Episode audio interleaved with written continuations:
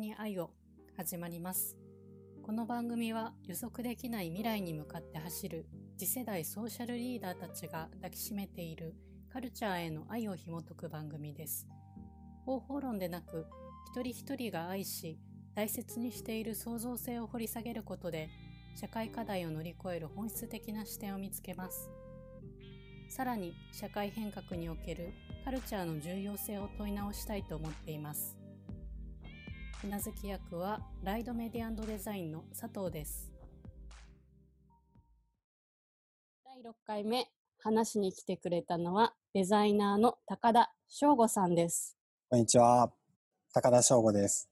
翔吾さんは社会インフラ事業を行う企業デザイナーとして鉄道をはじめとした交通、移動に関わる事業者様とともに、地域の社会課題を解決するための事業の開発、ソリューションを検討していらっしゃいます。また、その先にある生活者をはじめとしたステークホルダーを巻き込みながら、共通目的の達成を目指す目的共有型競争に関する研究を行っています。さらに、ライフワークとして倫理について関する勉強会、僕らの倫理を立ち上げ、現代社会における課題を倫理の観点から考え直し、解決手段を探る活動を実施。それぞれの活動を通じて、便利でなく楽しさを感じる社会の実現に向けて、日々デザインをされています。今年度に入ってからは、もうこの感染症拡大っていう問題に対して、移動移動という事業であったりとか、まあ、交通事業者さんがどういったこう取り組みができるかっていったことを私たちの会社としても考えていて、うん、で、様々なワークショップを実施したり、あとは僕らの倫理という活動の中でもレポートを作ったりして、アフターコロナと言われるような社会をどういうふうにより良いものにしていけるかっていったことを考える活動を行って企業のデザイナーとしても働かれていらっしゃるんですけど他にもやっぱり活動されていたりとかアクティブに動かれてる印象があるなと思うんですけど、はいはい、じゃあそんな省吾さんの大元にどんなカルチャーがあるのかなっていうところを今日はお伺いしたいなと思います。うん、僕はもともとデザイナーの中でもいわゆるグラフィックデザインだとかプロダクトデザインって言われるような、多くの方が想像するようなデザインをやってきた人間ではなくて、どっちかというと、コミュニティデザインって言われている領域に近いところに興味を持ってデザイナーを始めたという、まずきっかけがあります。で、そのデザインを行っていく中で、いわゆるコミュニティデザインの第一人者と言っても過言ではない山崎亮さんという方がいらっしゃるんですけど、はい、山崎亮さんの講演を聞きに行った時に、えー、どういったコミュニティデザインの勉強の仕方をすればいいですかってことを僕は質問させていただいたときに、うん、山崎亮さんの方から、まあ、人をよく知るべきだよっていうことを言われて、で、ちょうど僕その時東京への進学が決まっていたので、はい、いわゆる山崎亮さんがやられているような地域、地方の人を知るっていうのは東京からだとなかなか大学生だと通うことも難しいし、どうしようかなと思った時に、東京グラフィティという雑誌を思い出して、はいで、そこで、えっと、いろんな活動を始めることがありました。なんで今日はちょっとその東京グラフィティという雑誌について話させていただけたらなと思います。はい、いわゆる雑誌だと表紙にモデルの方が出てきたりだとか、中のページとかもモデルの方が多くこう出演されているものが多いんですけど、はい、東京グラフィティはもうモデルの方が出てくるページももちろんあるんですけど、メインはその東京で暮らす一般の人々を一回の雑誌の中で100人以上取り扱うっていうことを目標に掲げて、すご。やってる雑誌なんですよね。うん、で、取材方法とかも、もちろんその、連絡して、こう取材させていただくってこともやってるんですけど、はい、主にこう、街中にこう立って、こう一般の人に声をかけて、で、いろんな意見を聞くっていうようなことを取材方法としても取ってて、はい、そういったこう、いろんな人の意見が平等に扱われてる雑誌だなというふうに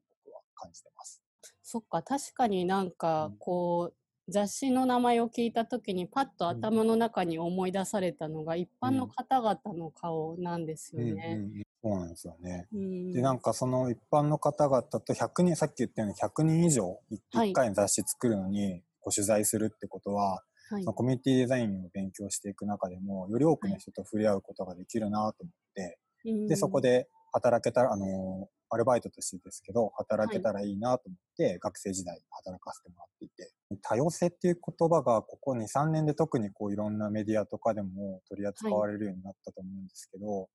僕自身がこう多様性って聞いた時に一番こう思い出すのがやっぱこの東京グラフィティだなというふううにーんで、なんか、あのーうん、すごく言い方が難しいんですけど、はい。なんだろうな、LGBT とか、あとははい。いろんなこう、まあ、マイノリティって言われる方々を無理やりうん。こう表舞台に立たせたりとか、うん。無理やりこう平等にするがために半分半分にするみたいな、そういったこう多様性ってうんちょっとなんか自然じゃないなっていうふうに思ってて、うんそれこそ東京の原宿とか渋谷とか歩いてたら別に誰がどういうマイノリティかなんてうん全然気にならないじゃないですか。はい。でなんかそれをこう変にメディアで取り上げるときにだけなんかうん。明確にこうちゃんと平等になるようにみたいに作るのがすごく気持ち悪いなと思っててで、うん一方で東京グラフィティってよく代表的な例でいくとちょうどはい。100号、100号を記念したはい。記念号があるんですけど、そこの表紙を後で見ていただけたらなと思うんですけど、うん。表紙がそれぞれカップル2人組をはい。の写真を100 150組かな25組かなちょっと覚えてないんですけどさまざ、まなカップルの写真をこう表紙に使ってる、あん。の100号なんですけどそこにもう当然のように男性上司同士女性同士の方々が写っててなんかそれってすごい当たり前のようにやってるのがすごいいいなっていうふうに僕う。もん。その当時はもう、あの、感じることすらなかったんですけど、それがいいなというか、それが、なんか、素晴らしいことだなと思わないほど当たり前にそれをやってて、今となって、こういろんなメディアとかで多様性とかいう言葉が出てきた中で、うん。あの形って一番なんか自然だよなっていうふうにあ思いー出しますね。今、省吾さんがおっしゃっていたうん。多様性をこううん。メディアが取り上げ始めて、このうん。不自然さの気持ち悪さっていうのはうん。すごく自分も感じていて、うん。今なんか多様性に取り組もうと思うがばかりに多様性のフォーマットができてるな、デザインフォーマットできてるなと思って、うん、そうなんですよね。で、なんか東京グラフィティの面白いところって、そういう性的マイノリティ、今すごいそこにフォーカスして話してしまったんですけど、はい、それだけじゃなくて、例えばめちゃくちゃカエルが好きな女性とか、あとは何でしょうね、変な海外の置物が好きな男性とか、別にうん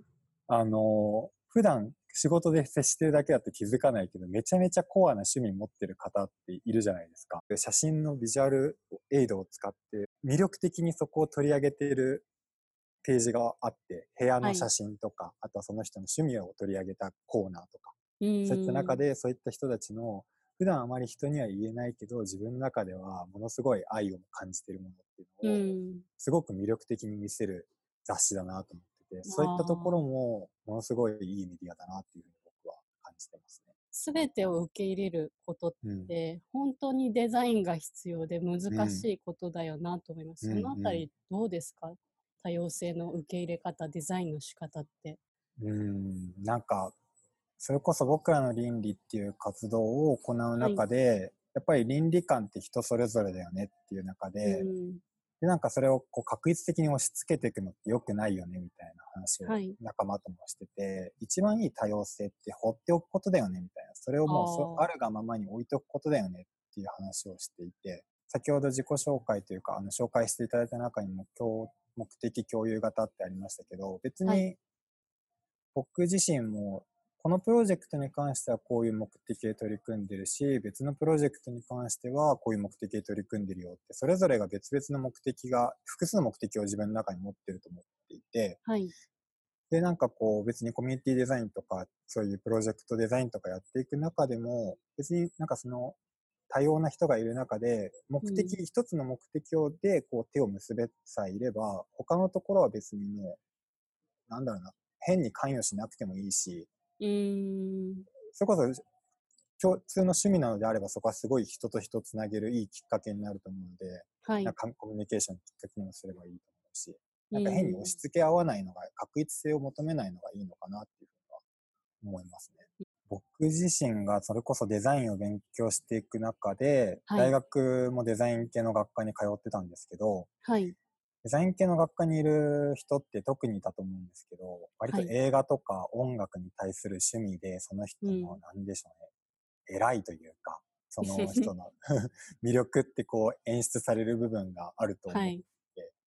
で、例えば映画だとフランス映画とか、少しこう、あの、ミニシアター系でやってるような、ああ、うんうん。あまりこうテレビでは取り上げられないけど、ものすごいいい映画とか、そういうの知ってて、そういうのをたくさん見てる人が偉いっていうような、うん。そういう雰囲気があるかなっていうふうに思うんですけど、はい。僕自身全くそこに対しての興味が湧かなくてですうんね、うん。もう僕は本当に、あの、東宝シネマとかでやってるような、はい。アベンジャーズをはじめとした、うんいろいろ大衆映画がものすごい好きで、はい。音楽ももう本当に J-POP から、洋楽でももう本当に、あの、オリコンチャートとかに乗るような、そういった洋楽とかしか聴かない人間なんで、すごくはい。カルチャーっていうものに対するコンプレックスがあったんですよね。だから自己紹介とかするときも、はいなんか。いきなり音楽、好きな音楽何とか聞いてくる人、本当に無苦手で。いな。なんかそこで変に自分をなんか測られてるような気気持ちになっちゃって、うん。なんかそれがすごくコンプレックスだったんですけど、はい。この東京グラフィティの編集部でアルバイトさせてもらってる時に、その編集長の鈴木さんと会話するときに、はい。この東京グラフィティもいろいろこう映画とか本とかそういったものを取り扱うコーナーもあって、そうカルチャーを重視する雑誌だったんですけど、この鈴木編集長自身が、はい。なんか僕はニッチなものはあまり追い求めず、とにかくうん自分自身が一番ミーハーな存在でいたいっていうことを言われてて、うん。あ、なんかこういう雑誌作ってる人がこういう風に言い切っちゃうのめちゃめちゃかっこいいなっていう風に、その時感化されて、うん。なんかすごいそのコンプレックスが一気に、あの、解き放たれたと言いますか、コンプレックス解消できたんですよね、その言葉をきっかけに。ああ、プロジェクトとかデザインをするときに、うん。えっと、オリジナリティみたいな部分はもちろんあるけれども、より多くの人に伝えるために大衆化させる必要性もあると思うんですね。うんでもそのバランスって自分自身もプロジェクトを作りながらすごく難しいなと思っていて、うん。どうですか？省吾さん的にあ大衆化と,、えーとうん。オリジナリティのバランスってどういうふうに考えながらプロジェクトだったりサービスデザインをされてますか？特定の誰かをやっぱり想像するというか、そこをやっぱ起点にするっていうことは大切にしてるかなっていうふうに思います。うん。やっぱインフラ企業、インフラ事業をやっていこうとすると、はい。特定の誰かに向けた事業って絶対ダメで、うん。どんな人にでも受け入れてもらえるような仕組みをやっぱデザインする必要があると思うんですけど、はいでもなんかみんなに受け入れられるようなものを作っていくな、いった結果、誰にも受け入れてもらえないっていうあ。ことって多いのかなっていうふうに思ってて、まさに、うん。うん。だからこそ、はい。自分が、例えばその地域に根付いたサービスを作っていくのとしたら、はい。必ずその地域にいる人とまず仲良くなって、その人のことをちゃんと想像しながら、その人に喜んでもらえるようなものを作りつつ、でも決して自分はそこにこう深く入りすぎない。あくまで客観的な視点というか、意見を持ちつつも、でもその人のことを起点に考え続けるみたいな、なんかそういうバランスをとってるのかもなっていうふうに今お話を聞いてて思いました。やっぱ東京グラフィティでその100人を取材するっていうのを、100人掲載するためには200人ぐらいやっぱ取材しないとあダメなんですよね。そっかそうだそう。だな。で、もう夏も冬もずっとあの原宿の表参道のラルフローレンの前に座って、はい。ホワイホワイトボードも持ってはい。待ってたんですよね。で、なんか面白そうな人通るとはい。声かけに行って、うん。で、あなたこの、例えばその時話題となってたこの政策についてどう思いますかとか、はいまあ、例えば同性愛っていうものに対してどう思いますかとか、そういう一般の人の意見をそのホワイトボードに書いてもらうっていう取材をずーっとやってたんですけど、うん。もうそこでやっぱりこう、鍛えられた力というか、まずこうん。う街の人にとにかく声をかけてみる。で、その人の意見を聞き出して、で、その人の意見をそれを解釈して、ちゃんと返していくみたいな、なんかそういう活動してたのかなと思ってて、それをなんか繰り返して今もやってるような感覚はありますあうんすごい難しいじゃないですか。誰一人も取りこぼさないこと。取り残さないって SDGs は言ってますけど、うん。それって本当に可能なの？って、うんやっぱり誰かをうん。切り捨てなきゃいけないんじゃないのって。どうしても思ってしまう時はありますよね。僕はその時に、うんその求められるスキルが倫理っていうキーワードに凝縮されてるんじゃないのかなっていうふうな仮説を持ってて、はい。ライフワークとして僕らの倫理っていうプロジェクトを立ち上げたんですよね。どっかで取りこぼしちゃう人とか見えてこない人が出てきちゃうんですけど、多分それってもう本当に端的に言うと想像力が足りてなかったっていうことに帰結するのかなっていうふうに思っていて、想像力をどうやったらみんなができる限り広く持てるかっていったところを考えていきたいな。で、その結果、誰もこう取りこぼさない、うんなんか事業開発とか街づくりっていうのを実現していきたいなっていうふうに思ってますね。ただこれは多分1年うん2年じゃもちろんこう解決しないし、うん自分が社会人生活というか仕事をししていく中ではいなんか達成できればいいなって思う一つの目う標んなのかなっていうふうに思ってます。すごく大きな目標ですよね。でもなんかそれこそ社会インフラ事業っていうものをやってる企業で働くデザイナーだからこそそこを追い求める使命があると思ってるんで、頑張りたいなっていうのはうん思ってますね。では、そろそろお時間が来ましたので、翔吾さん、告知等々あれば、どうぞ。はい。えーっと、第1回に出演していた田中さん、田中美咲さんと今一緒に、あの、空想都市を舞台としたワークショップをはい実施してます。はい。で、その第3回目が、ちょうど公開が、今日が金曜日だはいとしたら、えっと、その次の日、20、あ、次の次の日か、23日に第3回が実施されます。はい。で、詳しくは、そのツイッターとか見ていただけたらと思うんですけど、はい。こちら一般参加のあの可能なイベントになっているので、もしはい興味がある方がいらっしゃったら、まず、美咲さんの回を聞いていただいて、はい。で、あの、ツイッター見ていただくと、ワークショップの概要もわかると思うので、ぜひご参加いただけるといいなというふうに思います。では、えー、翔吾さん、ありがとうございました。そして、ここまで耳を傾けていただいた皆様、おやすみなさい。良い夢を。